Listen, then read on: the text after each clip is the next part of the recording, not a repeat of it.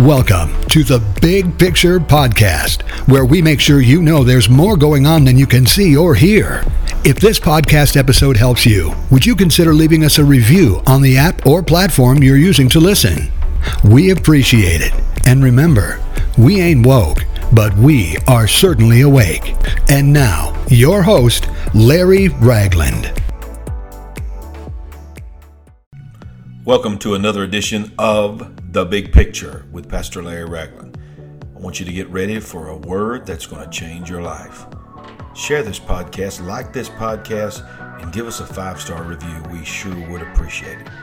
Now, without further ado, let's get in to the next edition.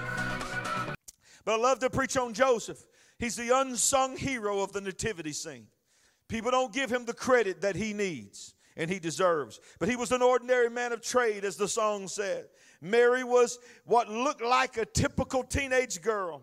The shepherds were simple men doing simple work, though it seemed. The stable was just a place to keep animals and to store hay and to feed the animals.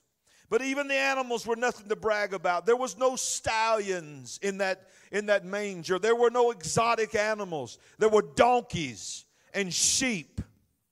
Pretty much that was it. Very ordinary. The entire picture was very ordinary. Everyone was ordinary until Jesus came. And when Jesus came into this world, how many knows the entire setting became historic?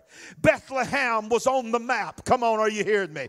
Angels, the message of the angels became something that thousands of years later we are still remembering what those angels said. Fear not, for I bring good tidings of great joy unto all people. For unto you this day in the city of David a Savior is born, which is Christ the Lord. Come on, are y'all hearing me? We're still quoting the angels in an ordinary field in an ordinary little town called Bethlehem.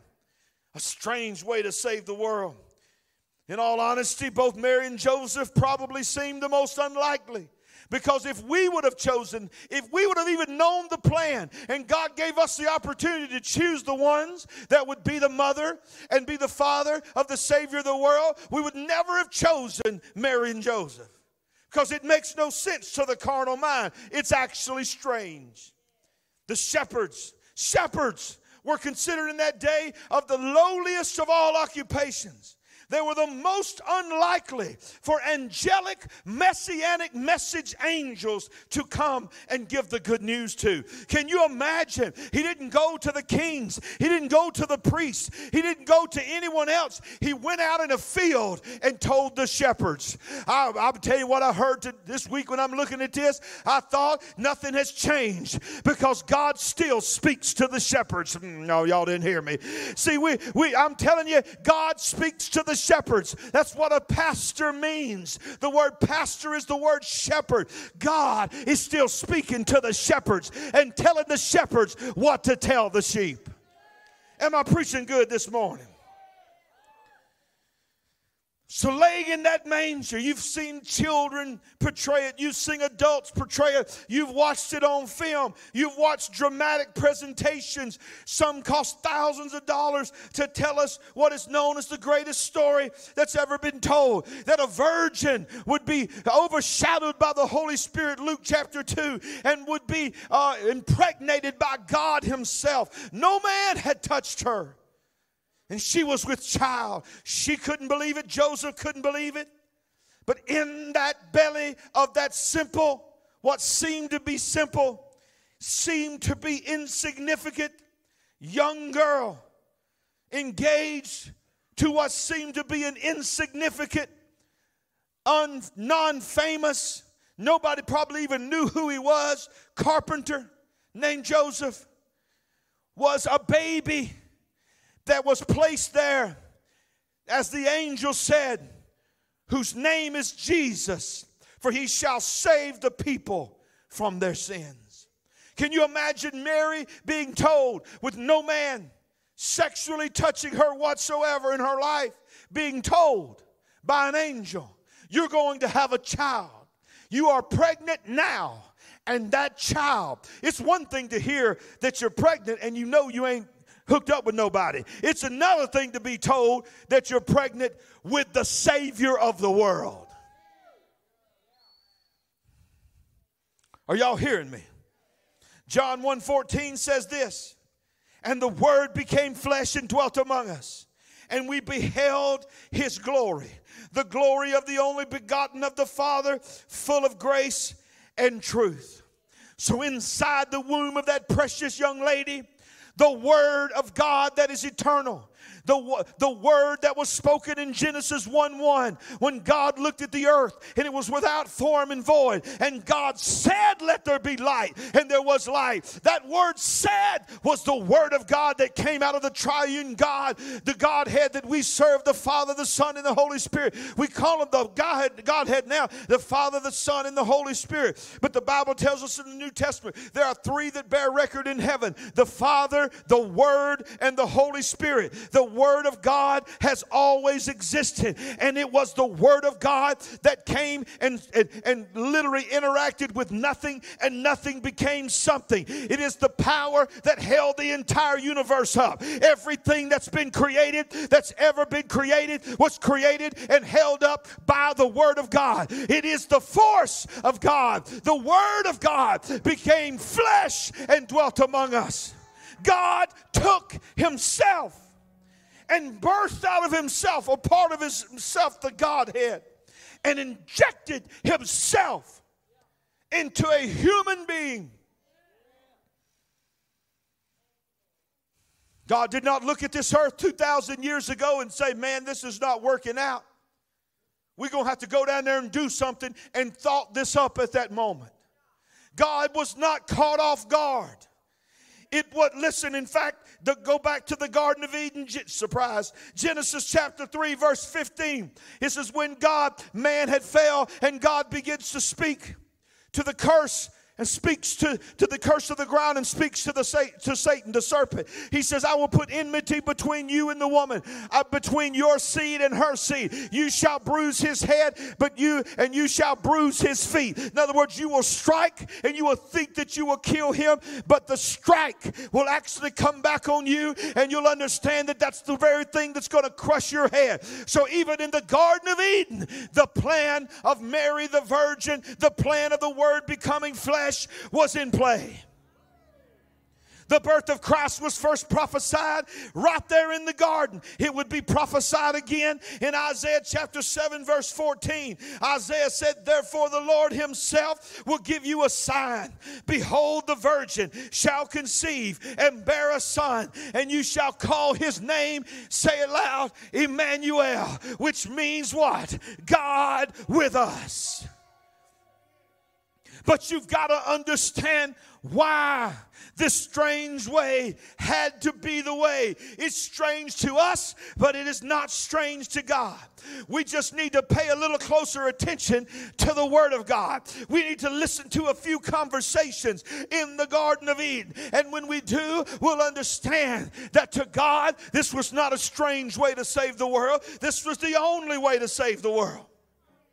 Genesis 1:26, famous verse, probably my favorite verse in the whole Bible. Then God said, "Let us make man in our image, according to our likeness. Let them have dominion over the fish of the sea, over the birds of the air, over the cattle, over all the earth, and over every creeping thing that creeps on the earth." In other words, God gave kingdom authority on earth to man.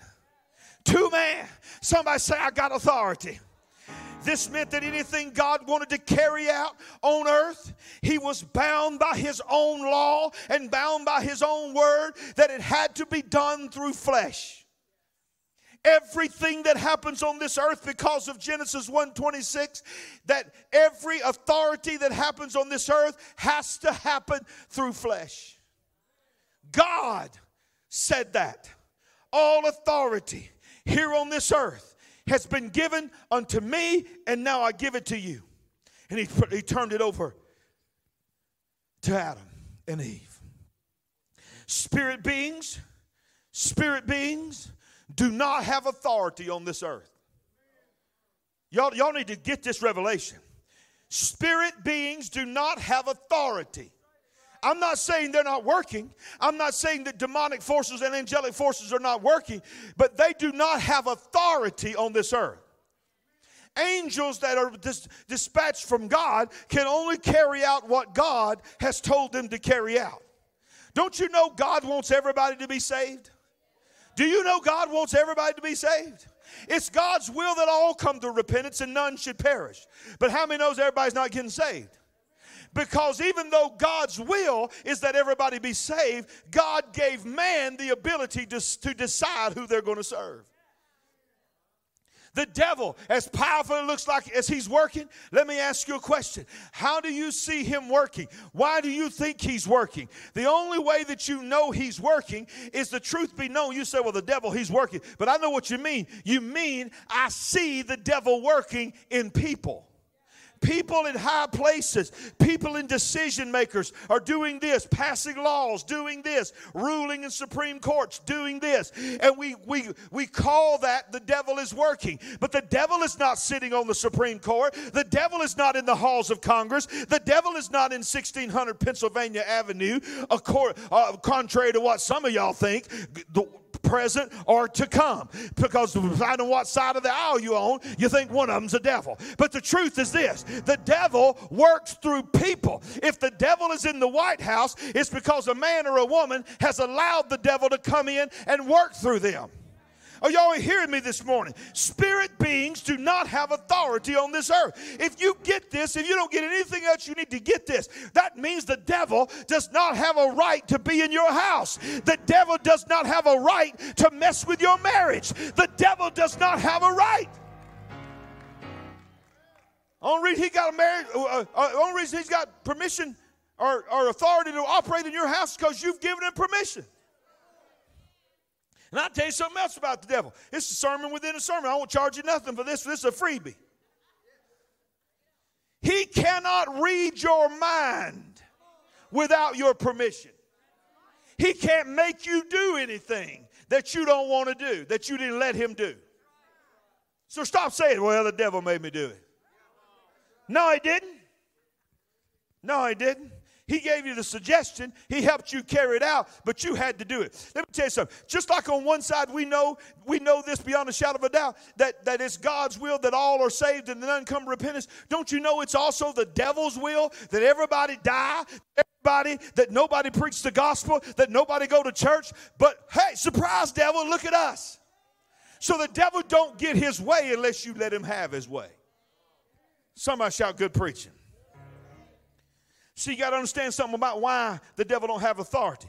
John 10, I ain't got time to read it. Just go back and read the whole chapter, John 10. Of course, we know the famous verse of John 10 10. For the thief comes not but to steal, to kill, and destroy. But I have come to them, I have life, and have it more abundantly. You need to read the whole book of John, the chapter of John 10, because Jesus is talking about a door. He says, I am the door, and I came through the door. I came through the way that the, and if, if any man does not come the way I came, he's a thief and a robber and has no authority. I don't want want to get too technical on you on the Sunday before Christmas, but here's the door. The door is called the womb of a woman because that's the way God created people to be born. I, I, I think sometimes now in 2020, maybe we need to be reminded because we got folks marrying whoever they want to marry. So I think I might need to go ahead and tell you. Uh, you obviously, according to the, uh, the law of America, you can do what you want to do. But according to the law and the purposes of God, God has created one man and one woman to get together in holy matrimony matrimony, and when they get together, they can make a baby. If you ain't, if you ain't of opposite sexes, I, you, you may love each other, you may be faithful to each other, but if you're going to have a kid, somebody else going to be involved somewhere. I'm not saying you can't have a kid, but I'm just talking legally, but somebody else is involved. Huh?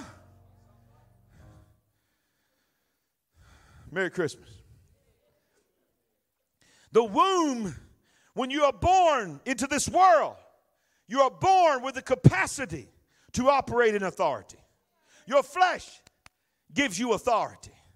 That's why it says, everybody start clapping your hands right now. Clap, come on.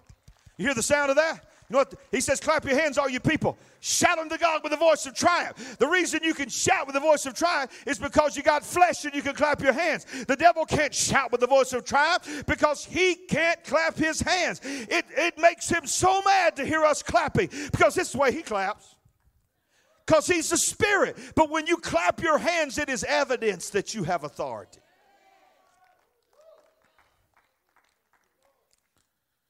Jesus had to come through the womb of a, of a woman.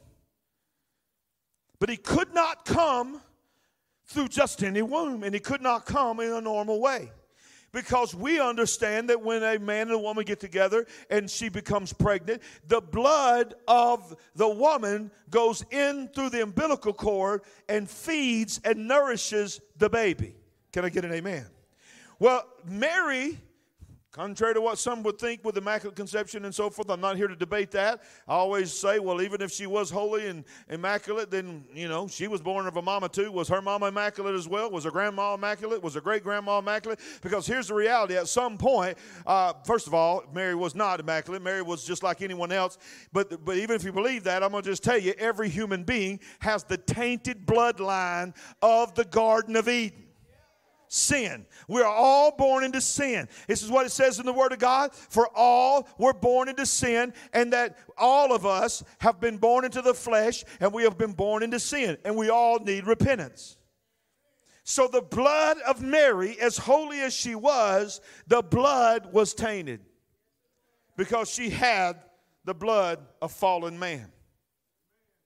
Can I get some? Can I preach for the next 15 minutes on some deep stuff, and then I'll get back and be sweet at the end. Can I? How many ready for a deep word? Say, preach on, preacher. Here we go. Thank you for joining us on The Big Picture with Pastor Larry Ragland. Make sure you like this podcast, give us a good review, and we sure would appreciate it. Share this podcast with a friend. And stay tuned. We got another episode coming up very, very soon. Thank you again for listening, and have a blessed day. Thank you for joining us for this episode of the Big Picture Podcast. We hope it helped you, encouraged you, and empowered you. Please consider leaving us a review on your app of choice and share with family and friends. And remember, we ain't woke, but we are certainly awake.